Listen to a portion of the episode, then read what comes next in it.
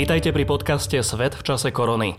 Moje meno je Tomáš Škarba a dnes sa dozviete, ako sa koronavírusom nakazili norky na dvoch holandských farmách, ako lekárov postavili na nohy výroky Donalda Trumpa, ktorý sa zamýšľal nad vnútrožilným podávaním dezinfekcie chorým, či o reforme v Miláne, kde radnica počas koronakrízy mení 35 km ciest na cyklochodníky, čo oceňuje aj Greta Thunbergová.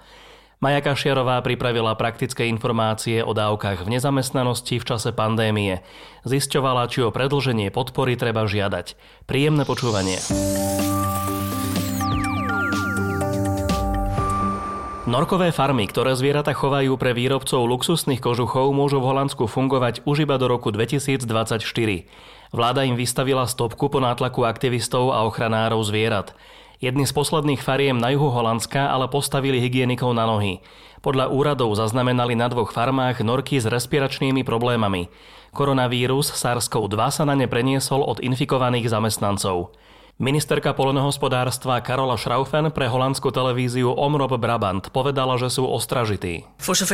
Pokiaľ vieme, je to prvý prípad, keď sa koronavírus potvrdil na zvieracej farme v Holandsku. Opäť to prešetríme, aby sme mali dobrý obraz o tom, čo sa deje. Obechovné farmy budeme pozorne sledovať. Veterinári robia ďalšie testy a z týchto dvoch fariem sa momentálne nesmú vyvážať zvieratá ani hnoj. Otestovať majú ovzdušie aj pôdu. Úrady ale ubezpečujú, že je iba veľmi malá možnosť, že by sa mohol vírus z noriek ďalej šíriť na iné zvieratá alebo ľudí. Podľa časopisu Science Max sú na koronavírus náchylné mačky a zvieratá z čelade fretiek, medzi ktoré patria aj norky. Na fretkách sa bežne testujú aj vakcíny proti ľudským vírusom, ktoré spôsobujú respiračné ochorenia. Imunné voči koronavírusu sú psy, prasatá, sliepky alebo kačice.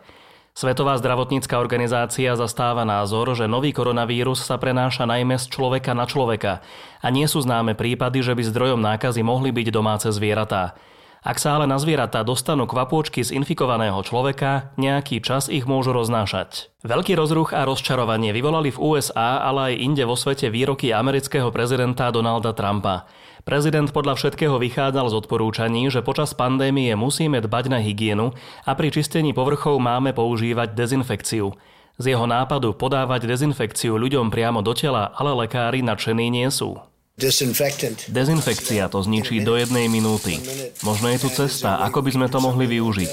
Injekciami, ako akúsi očistu. Trump ďalej vychádza z predpokladu, že ak koronavírus zabíja ultrafialové žiarenie, mali by sme sa zamyslieť nad ožarovaním pacientov. Lekári veľmi ostro označili Trumpové nápady za nebezpečné a nezdravé.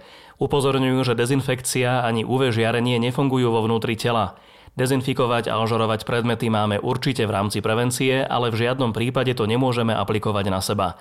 V opačnom prípade riskujeme otravu, poškodenie pokožky a smrť. Ekológovia od začiatku vyzývajú, že koronakrízu by sme mali využiť na zelenú obnovu a podporovať by sme mali najmä projekty, ktoré sú dlhodobo udržateľné. Talianské Miláno pripravilo plán, ako po pandémii nadobro znížiť počet aut v centre mesta. Sever Talianska je najviac zasiahnutým regiónom v Európe a špekuluje sa, že za enormne vysokým počtom respiračných ochorení a úmrtí môže byť aj výrazné znečistenie ovzdušia. Obyvatelia Milána sa po uvoľnení opatrení prakticky vrátia do iného mesta. Radnica mení 35 km ciest na chodníky a cyklochodníky. Počas lockdownu sa podľa denníka Guardian znížila úroveň znečistenia na severe Talianska o 30 až 75 podľa portálu Bike Italia si magistrát od rozšírenia cyklochodníkov sľubuje aj menej preplnenú verejnú dopravu po uvoľnení opatrení.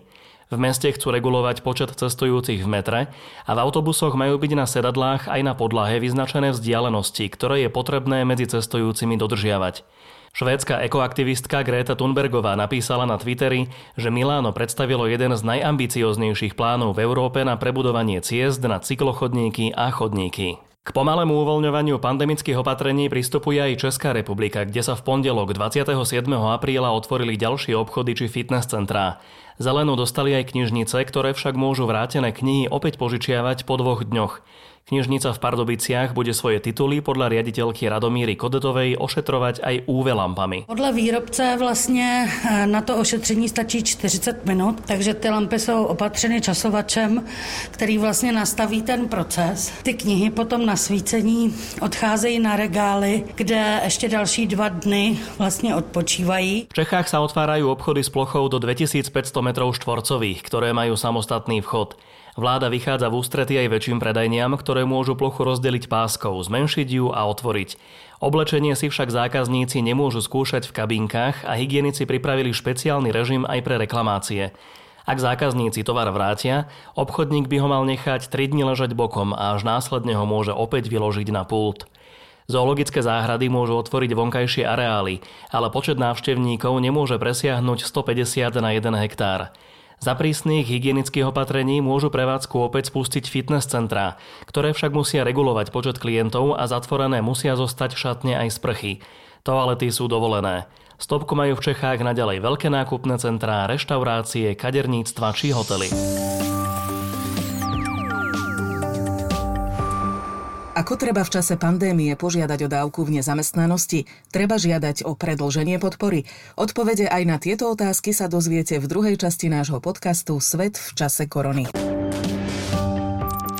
Prvým krokom je zaevidovať sa na úrade práce a keď máte potvrdenie o evidencii, treba ho priložiť k žiadosti o dávku v nezamestnanosti, ktorú priznáva a vypláca sociálna poisťovňa. Podľa hovorcu Petra Vyšvádera musí žiadateľ splniť aj ďalšie zákonom stanovené podmienky. A to najmä to, že bol v poistení v nezamestnanosti najmenej 730 dní za posledné 4 roky. Ak ste počas predchádzajúcich 4 rokov pred zaradením do evidencie uchádzačov o zamestnanie pracovali na území iného členského štátu Európskej únie, k žiadosti priložíte aj formulár PDU1, ak vám ho príslušná inštitúcia v únii vystavila. Ak nie, sociálna poisťovňa si ho od nej vyžiada sama. V súčasnej mimoriadnej situácii je potrebné vyplniť tlačivou dávku nezamestnanosti, ktoré máme na webovej stránke a potom ho buď e-schránkou, elektronicky, mailom alebo poštou, alebo aj osobne teda vložiť do schránky e, v pobočke, v príslušnej pobočke podľa trvalého bydliska. Bez kompletnej žiadosti nie je možné o nároku na dávku rozhodnúť ani ju vyplatiť. Ak je žiadosť nekompletná, sociálna poisťovňa vás bude kontaktovať. Štandardne sa dávka v nezamestnanosti vypláca 6 mesiacov. Počas koronakrízy sa však vyplácanie dávky predlžuje o mesiac. A to vtedy, ak vznikla e, v období od 12. marca a teraz by mala končí, tak takýto človek dostane.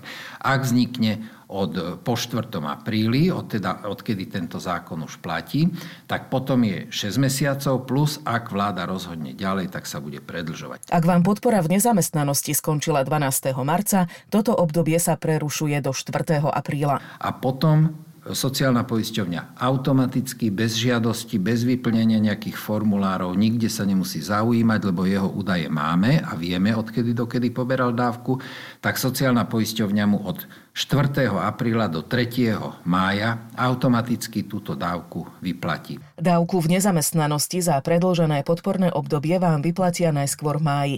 Nárok na dávku aj počas predloženého podporného obdobia zaniká v ten deň, keď vás vyradia z evidencie uchádzačov o zamestnanie a tiež vtedy, keď vám priznajú starobný, predčasný alebo invalidný dôchodok pri poklese schopnosti vykonávať zárobkovú činnosť o viac ako 70% Na záver ešte to najdôležitejšie najdôležitejšie zopakujeme. O predlženie dávky v nezamestnanosti nemusíte žiadať, sociálna poisťovňa ju predloží automaticky o mesiac. Už v ďalšej epizóde vám porozprávame o tom, či a aké povinnosti majú ľudia, ktorí cestujú za prácou do zahraničia a pre pandémiu museli zostať doma.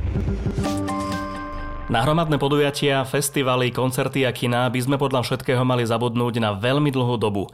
Zaujímavý projekt z virtuálneho masového zážitku vymyslelo počas koronakrízy Kino Lumier.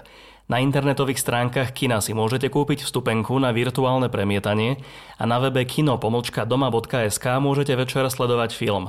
Ďalších návštevníkov, ktorí sledujú s vami, si môžete aspoň predstavovať. Minimálne vás nikto nebude vyrušovať šuchotaním a nehrozí, že sa pred vás posadí niekto veľmi vysoký.